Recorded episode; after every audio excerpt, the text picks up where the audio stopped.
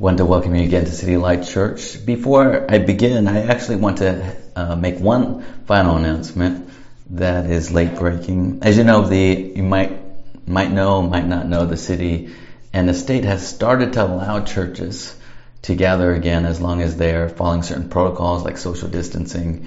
And right now, our church is not in any rush to meet back together again. We think the streaming has gone really well and we still feel like God is connecting us even through the stream and through our Zoom meetings. So we feel like that's going well. Uh, we do, however, want to prepare to meet again. Um, and so what we're doing is we're, we wait for the green light for our city and our, for our county uh, to allow us to meet. But secondly, we are in touch with our venues and talking to them about meeting again. Finally, our congregation, we want to see how our congregation is doing. Are you ready to come back? If not, when do you feel like would be a good time for you to come back? And so we're taking all those things into account.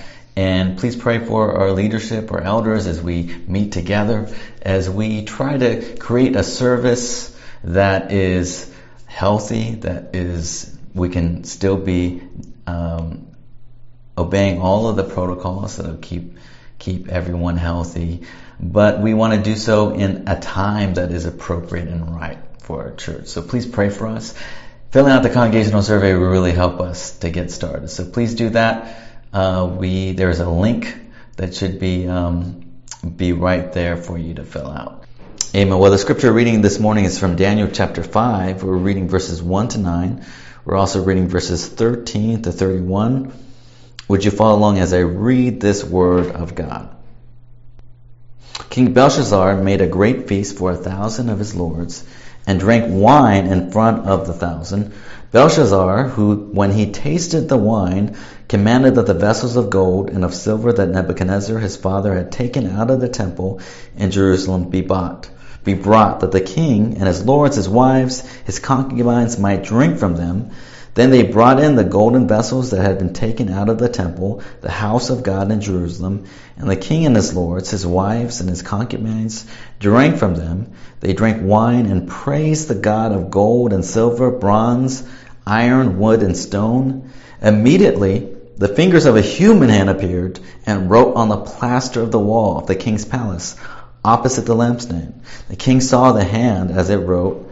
Then the king's color changed and his thoughts alarmed him. His limbs gave way. His knees knocked together. The king called loudly to bring in the enchanters, the Chaldeans, the astrologers. The king declared to the wise men of Babylon, whoever reads this writing, shows me its interpretation, shall be clothed with purple, have a chain of gold around his neck, and shall be the third ruler in the kingdom. Then all the king's wise men came in, but they could not read the writing, or make known to the king the interpretation. Then King Belshazzar was greatly alarmed, and his color changed, and his lords were perplexed. Uh, now reading from verse 13. Then Daniel was brought in before the king. The king answered and said to Daniel, You are Daniel, one of the exiles of Judah, whom the king my father brought from Judah. I have heard of you that the Spirit of God is in you, and that light and understanding and excellent wisdom are found in you. Now the wise men, the enchanters, have been brought in before me to read this writing to make known to me its interpretation, but they could not show the interpretation of the matter. But I have heard that you can give interpretations, solve problems. Now, if you can read the writing, make known to me its interpretation, you shall be clothed with purple and have a chain of gold around your neck and shall be the third ruler in the kingdom. Then Daniel answered and said before the king, Let your gifts be for yourself and give your rewards to another, nevertheless I will read the writing to the king and make known to him the interpretation. O king, the most high God gave Nebuchadnezzar your father kingship and greatness and glory and majesty, and because of the greatness that he gave him, all peoples, nations, languages trembled and feared before him. Whom he would, he killed, and whom he would, he kept alive. Whom he would, he raised up, and whom he would, he humbled. But when his heart was lifted up, and his spirit was hardened, so that he dealt proudly, he was brought down from his kingly throne. His glory was taken from him. He was driven from among the children of mankind, and his mind was made like that of a beast, and his dwelling was with the wild donkeys. He was fed grass like an ox, and his body was wet with the dew of heaven, until that the Most High God rules the kingdom of mankind sets over whom he wills. And you, his son, Belshazzar, has not, have not humbled your heart, though you knew all this, but you have given you have lifted up yourself against the Lord of heaven. The vessels of his house have been brought in before you. And you and your lords, your wives, your concubines have drunk wine from them. And you have praised the gods of silver and gold, bronze, iron, wood, and stone, which do not see or hear or know, but the God in whose hand is your breath, and whose all your ways you have not honored. Then from his presence the hand was sent, and his writing was inscribed, and this is the writing that was inscribed. Mene, mene, tekel, parsin. This is an interpretation of that manner. Mene, God has numbered the days of your kingdom and brought it to an end. Tekel, you have been weighed in the balances and found wanting. Peres, your kingdom is divided and given to the Medes and Persians. Then Belshazzar gave the command, and Daniel was clothed with purple. A chain of gold was put around his neck, and a proclamation was made about him that he should be the third ruler in the kingdom. That very night, Belshazzar the Chaldean was killed, and Darius the Mede received the kingdom, being about 62 years old. Amen. This is a reading of God's Word. Please join me in prayer. Father, we give you thanks this morning for your Word. Pray now as we hear your words explained, that God, you would reveal yourself, show us your glory, your beauty, your power, Speak to our hearts, warn us about the difficult things that might be harming us, and lead us into your way of life. We pray this in Jesus' name. Amen. Amen. Today we're going to learn about a king who's a young man ex- experiencing all kinds of pressure. There's a growing uh, war about to break out in his kingdom. He could lose it all. And we're going to look at his response. And throughout this whole series, we've been looking at the responses of people under pressure in crisis, facing difficult things. We learned about people like Daniel and his friends, how in the face of pressure, they responded with faith. They believed confidently in the power of God. But we learn that there are other responses in times of crisis. We talked about Nebuchadnezzar, how when he felt pressure, he was anxious he had nightmares that he could not shake. Today we're learning about Belshazzar, who was a descendant of Nebuchadnezzar, who lived in denial, uh, who in the face of great pressure retreated, pretended like everything was fine, who was not facing his fears. He was partying as the world was ending. He was living in denial. What do you do when your life seems unpredictable. When there's so much, so many things right now in our society that are falling apart, that are broken, that are burning. So many uncertainties for all of us. How do you respond in times of uncertainty and crisis? Today we're going to look at two ways to live in crisis, in uncertainty. One is to live in denial. We're going to look at Belshazzar and how he how he lived that way. And the other is a life of faith. We're going to see that with Daniel. And we're going to look at this final idea of how we can be so confident in midst of difficult times. So today we're going to look at three things. Living in denial. Secondly, living in faith. And finally, the assurance of faith. We've been, been tracking with us, we've been looking at the book of Daniel. And each chapter of Daniel is a specific time period. Between chapter 4 and chapter 5, there's probably a lot of time that has elapsed between those two periods. And Daniel chapter 4, we learned about the ending of King Nebuchadnezzar's story. His story was a story of long redemption. How God, through a series of encounters, finally brought Nebuchadnezzar home, brought him to understanding his power and his grace, probably as uh, uh, chapter 4 ends and chapter 5 begins, there's a long time gap. There's actually different rulers that come and go. They are in that capacity for short periods of time. By the time Daniel 5 rolls around, we meet the final, we look at the final stages of the Babylonian Empire. There is a final ruler who's probably the son of King Nabonidus. He's one of the final kings in the Babylonian Empire who has a son who he leaves in charge for a certain period of time. Uh, he, he is Belshazzar. He's a young, arrogant king. He's probably in place temporarily, and he's facing a massive threat. There is a massive empire growing to the east of them, the Persian Empire. They've had uh, skirmishes here and there, but a war is about to break out. And this massive Persian Empire is knocking on the door. They are, they are about to invade. So what would this young king, what's he gonna do? Growing crisis. Threat. The Persians are knocking on his door. What's he gonna do? Is he gonna assemble all of his kings? Or all of his governors, all of his leaders, his cabinet, they're gonna huddle together, they're gonna make plans. He might have been like his predecessor, Nebuchadnezzar, he might have been anxious, stayed up all night, thought about what to do. But in contrast, uh, Belshazzar does none of that. Instead, he throws a massive party. Chapter 5, this young man, he throws a wild party. He gets a thousand of his men, and not just his men, but the, his, his, their wives and concubines.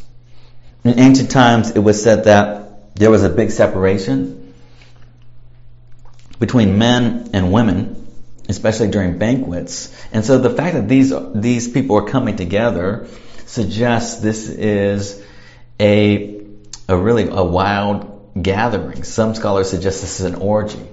There's all kinds of alcohol and women. Uh, this is a massive banquet. Why is he doing this? He's facing all kinds of threats around him. Belshazzar decides he's going to have a party, a massive party. Why is he responding this way? Well, one, it could be bravado. He could be trying to tell his men he's not worried. He's not panicked about any of this. But second, probably more likely, is that he's escaping. Belshazzar knows that this might be it his time might be up. His empire might be crumbling. So instead of, of really trying to wrestle with the reality of that, he wants to escape it. He wants to run from it. He wants to have this lavish sex party. Blaise Pascal, he's one of the most prominent, famous French philosophers and scientists. He wrote a book called The Pensees, and in it, Pascal says that this is all of us, from great rulers and kings uh, to ordinary people, we love to escape. He calls them diversions. He says, kings, they hunt. Uh, we play games, we gamble. And he says, we're always trying to escape reality, all of us. He says that if you take away all the noise and distractions in our life, he says we would be bored to extinction. He says this is the game we all play. That all of us are trying to escape reality. We're trying to escape the darkness. You know, there's so much uh, depressing things. There's so many broken things in our society. This week we saw a city burning. We saw massive in, un, injustice. We saw, we see racism, systemic. We see all of these negative things. We're in the midst of a pandemic. People losing their jobs in our city, there's massive amounts of homelessness.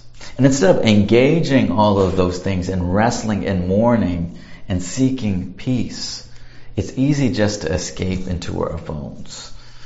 It's easy to just say, hey, I don't want to think about those things. It's easy simply to binge watch a series on Netflix. And we do a lot of what Belshazzar is doing. I was uh, watching an interview of people who were at a beach Memorial Day, and this beach was crowded, littered with people. There, nobody was wearing face masks. People were very close to each other. It was crowded.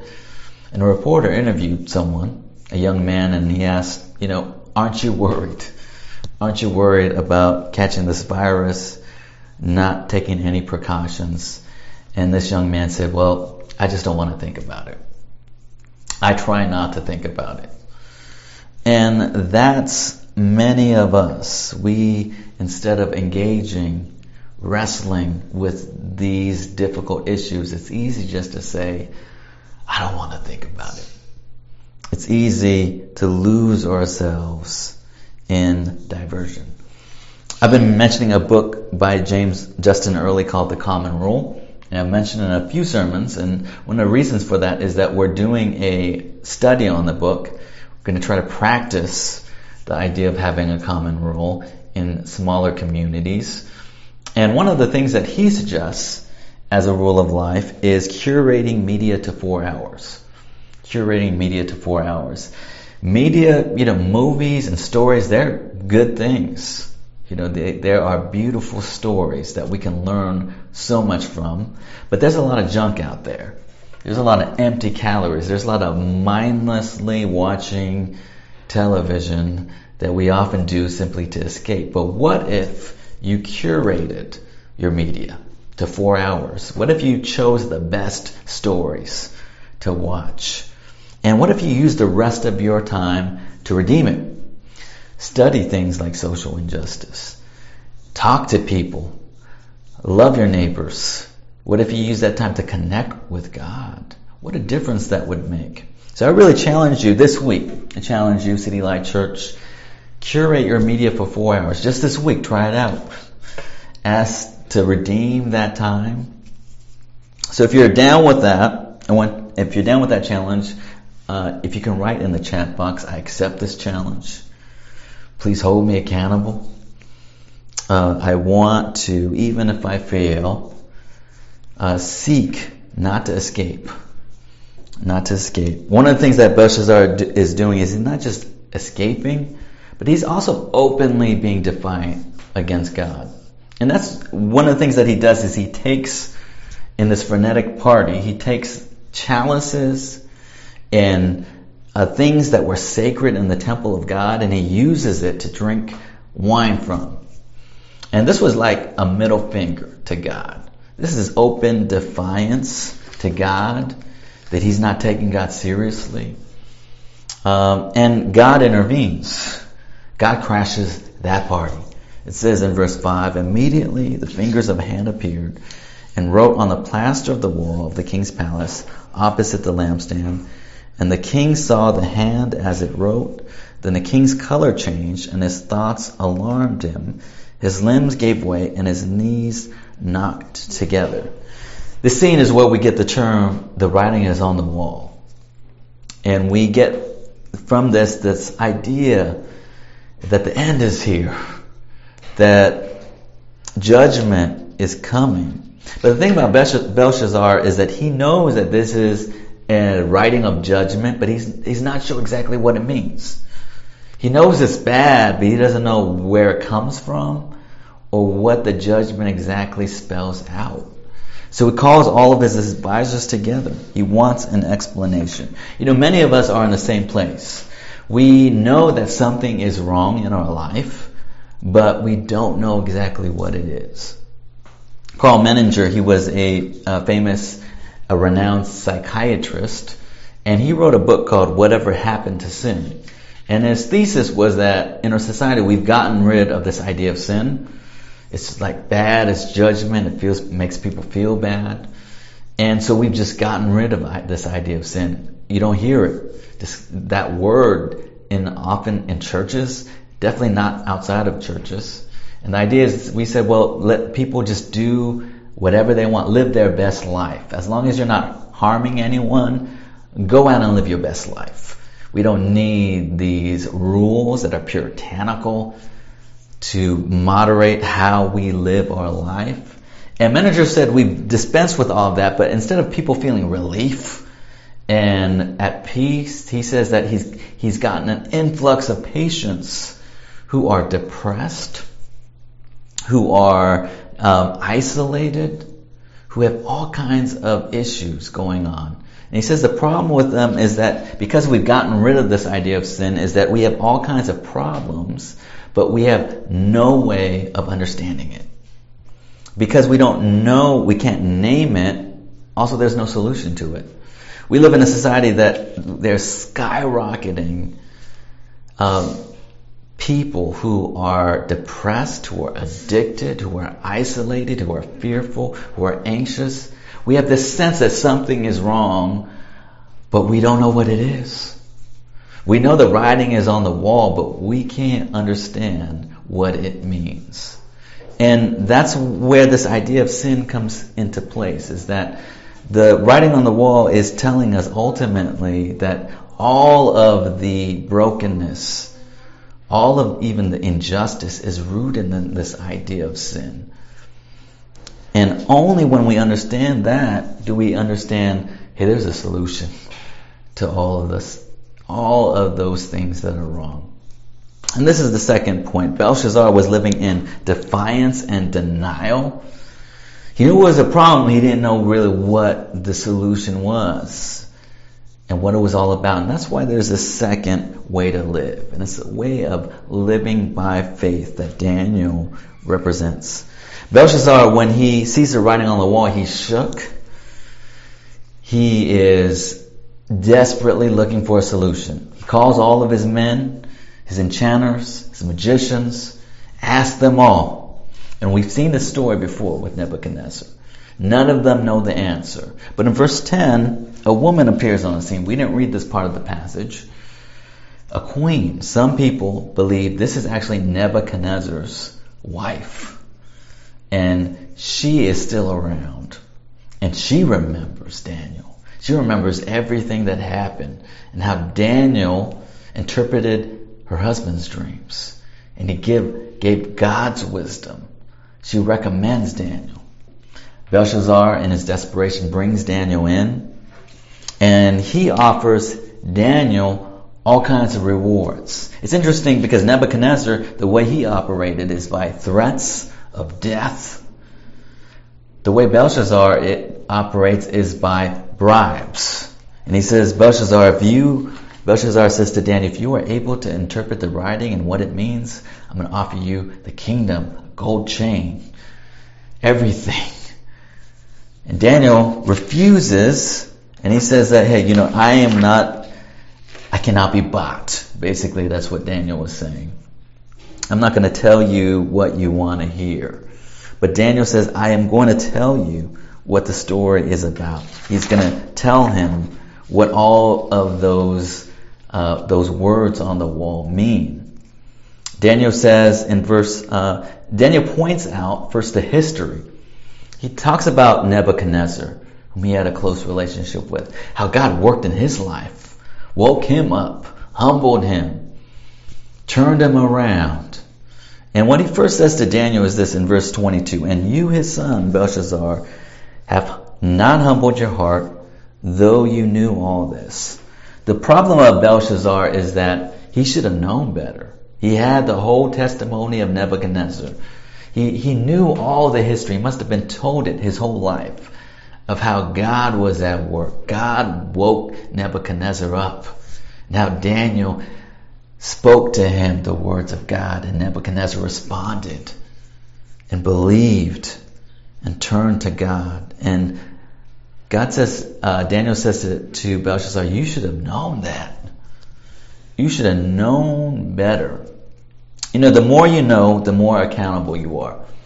If you grew up in a home where your parents were Christian, raised you, taught you the Bible, if you grew up in the church, had faithful pastors teach you, if you were surrounded by the Bible, you're more accountable than anybody else, than someone who's had very little limited knowledge, did not grow up in a Christian home, did not go to church. You're more accountable because you've had all of the testimony. You have no excuse. That's what Daniel is telling Belshazzar. You should have known. You had this whole testimony. That's why the judgment was so severe. Because of all that he had in front of him. So Daniel reads the writing on the wall. He says the mene means God numbered your days. The tekel, God is, he has been weighed. You've been found wanting. Peres, your kingdom will be broken apart.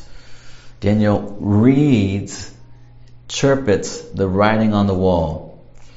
That very night, verse 30, Belshazzar, he is struck dead He's killed. The Persians enter into the empire and the end is near. Belshazzar's story is so different from Nebuchadnezzar because Nebuchadnezzar repents, turns to God. Belshazzar does not repent and is judged. But the real contrast I want to show you is the contrast between Belshazzar and Daniel. You know, Belshazzar was this young, arrogant king who was all about the now. That's why he's throwing the party. He's all about living for the present. My, my flesh, my, this moment right now. Indulging my senses now. Who cares about tomorrow? Who cares about my problems? Daniel was the opposite. Daniel was once a young man as well. In Daniel chapter 1, Daniel was a young man who was given a lot of the lavish benefits of the kingdom. He was given a edu- Babylonian education. He was given all of the, the lavish food from the king's table. But what does young Daniel do in chapter 1? He refuses the food, the lavish wine and food, all these luxuries. Why? He didn't have to, even according to Hebrew law. But Daniel wanted to remind himself of who he was. He wanted to remind himself it's not about now. He wanted to remember his past, who he, where he came from, but he also wanted to remember his future, who he really served, and where he was going. Belshazzar was all about now. Daniel was all about forever. He was all about the eternal things. Daniel was willing to fast because he knew one day he was going to feast.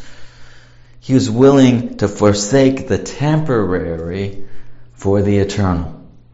And we learned that the role of Belshazzar and Daniel flipped. Dan, Belshazzar, who's living in uh, indulgent luxury, his life flips, and he's he's he dies. Everything is taken from him.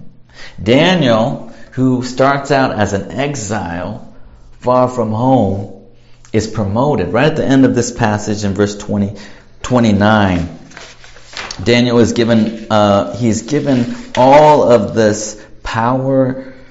He is promoted. It says Belshazzar gave the command and Daniel was clothed with purple. A chain of gold was put around his neck and a proclamation was made about him that he should be the third ruler in the kingdom. Daniel goes from this place of exile to being promoted to being exalted. Belshazzar himself puts this gold chain around Daniel's neck. I like to think of it like uh, Daniel had this has this massive gold. He's like two chains. He has this large gold chain around his neck. He's given this robe. He is given he's a promotion. Daniel is exalted to this high place. It's a picture of the Christian life. And the picture of the Christian life is this, that we're called to suffer now, but if we suffer now, all of the suffering will give way to glory. That we're called to follow God now. We're called to fast. We're called to live counterculturalist, not, not for now. I am going to live. I'm going to suffer. I'm going to deny myself. Uh, but I know that glory is to come. Daniel lived by faith. He lived by faith. Uh, we live in a world where everyone is trying to seek the maximum amount of pleasure now. We're called to suffer, to fast. In a world where people are trying to escape and forget, we're called to remember who, who we are. And we are to remember where we are going. One of the things I love about Daniel is that he loved speaking truth to power. He lived by faith. With King Nebuchadnezzar, he called Nebuchadnezzar out. Even though he, he was threatened with death, he told Nebuchadnezzar about his injustice. And he called him out on that. Daniel, he lived by faith. He, he was unafraid to speak truth. And I think that's a great application for Christian people today. We too have to be like Daniel and speak truth to power. You know, we're living in a time now where there's so much injustice, as I've said before. And it's easy just to be silent, to say nothing. What does it mean to live by faith today? It means that we're willing to speak up. We're willing to speak truth to power, not just in areas of injustice, but also in talking about Jesus. You know, some people, some Christians, we can speak up against injustice, societal injustice, but we're very silent when it comes to telling people about Jesus. We don't want to talk about that. Some Christians, we, we can tell people about Jesus, We can talk about God, but we're very silent when it comes to things of injustice in our society, racism, which is often systemic. Other Christians, man, we don't talk about anything. Uh, we don't speak up about anything, whether it's our faith or whether it's about injustice, because it's uncomfortable. I really want to encourage you to understand that living by faith means living a life that is uncomfortable. We are called, uh, we are called to speak truth. We are called to deny ourselves. We are called to suffer. We are called to take unpopular positions. We are called to forsake the now and the temporary pleasures of now for those eternal things. We're called to live like Daniel lived. And what gives us hope, like Daniel, is that when we suffer now, when we suffer now, we know that glory is to come. You know, 2 Timothy 4, Paul talks about that idea. That, that guided his life as well. This is what he says. Henceforth there is laid up for me the crown of righteousness, which the Lord, the righteous judge, will award me on that day. And not only me, but also to all who have loved his appearing. Paul says, well, there's a crown that awaits you. We suffer now. We're like athletes in training. We suffer, we train, but we know there's a crown coming. We know there's a gold chain that is coming that awaits us. And that gives us hope. Christian life isn't about not having joy. We are to have joy. But it's about forsaking the temporary pleasures of the moment. And it's about looking forward to that glory that awaits us. As we get to our last point, you might say, well, how do I know that's true? It's so hard. It's so hard to live like that. It's so hard to be people like Daniel in a society like that. So here's the final point, the assurance of faith.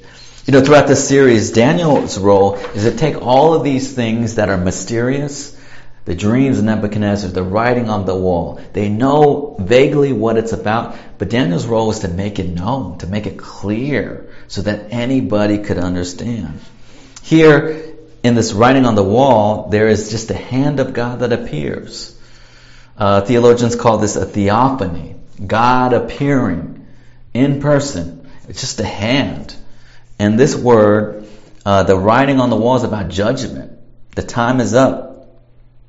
And all of what Daniel is about, it gives way to Jesus. Daniel was all about making God known, the things of God known. And ultimately, Jesus makes all of God known. The mysterious, God is seemingly so mysterious. He is hard to understand, but in Jesus, we know God. God is made clear to us in Jesus. Here in Daniel 5, we just see a hand writing on the wall. In Jesus, we see his whole humanity. God takes on a total human flesh to tell us who he is. Daniel gives us a message of God's judgment, but Jesus speaks to us about his grace and his love. You know, uh, one of the my favorite sermon, servant, uh, little passages about Jesus is John chapter eight. John chapter eight. Uh, these religious leaders uh, trap Jesus. They're trying to trap Jesus. So these men, they bring a woman who has been caught in adultery.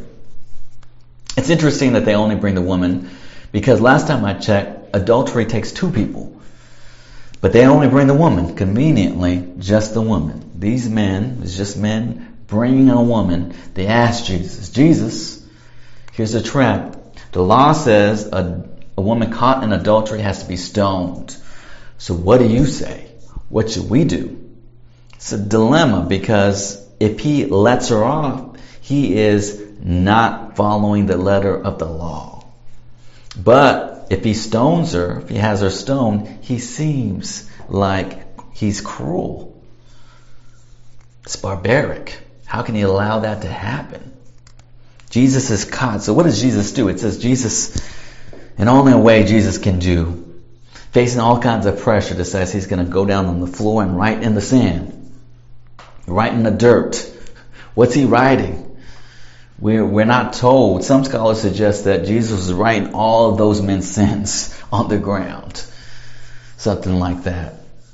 We're not told what Jesus writes on the ground, but when he gets up, he tells all those men, He who is without sin, you cast that first stone. If you're without sin, you throw that first stone. Go ahead. He reveals their hypocrisy. All of them leave that woman. They drop their stones. Jesus embraces the woman, forgives her, tells her to sin no more. You know, the, the, the heart of Jesus, the heart of Jesus, uh, the writing on wall was about judgment. The writing of Jesus is a word of grace. Jesus is all about grace and judgment combined. And that's what the cross is about. It's the judgment and the love of God together. Because at the cross, Jesus takes the, the sin, the, the condemnation of sin that we deserve for us in our place so that we could be forgiven, so that we could be healed. That is God's grace. That's God's invitation to all of us. How can we trust that our suffering will look will end up in glory? We'll look to Jesus. He took all of our suffering, and after he suffered, he was raised again in glory. If God gave up Jesus for you, what won't he do for you? If God the Father gave up his only son for you, what won't God do for you? There's nothing he won't do for you. You're loved in a radical, radical way in Jesus. That's the proof of God's love. That's the proof that there is a hope for you. That there's glory that follows. Would you hear the good news this morning? Jesus is writing He's writing a new message on your wall. It's a message of His grace. It's a message of His love. And Jesus comes to you inviting you to receive that. Humble yourself. Receive this good news. And if you've received it now, live like Daniel did. Full of faith. Live like Daniel did, not for now, but for eternal things. Live like Daniel did and live by speaking truth, by being unafraid to stand up. Be unafraid to share the good news. Be unafraid to speak truth to power. Live faithfully. Time like now, the church, this is a time for the church.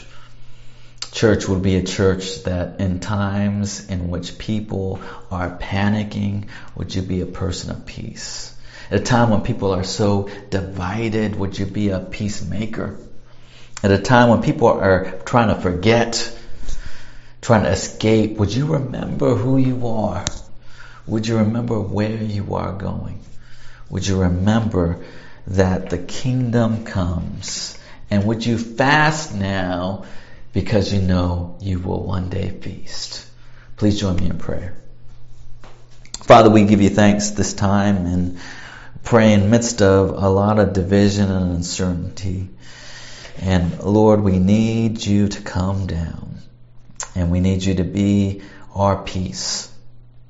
Pray that in midst of so many things that you would call your people to live so differently, that we would live, God, not for the temporary things, but eternal things.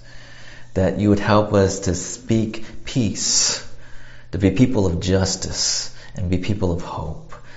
Call us, Lord, to live distinctly. Call us to live a life of love. Call us to be your people uh, who would show this broken, fractured world the beautiful, diverse kingdom of heaven. We pray this in Jesus' name. Amen.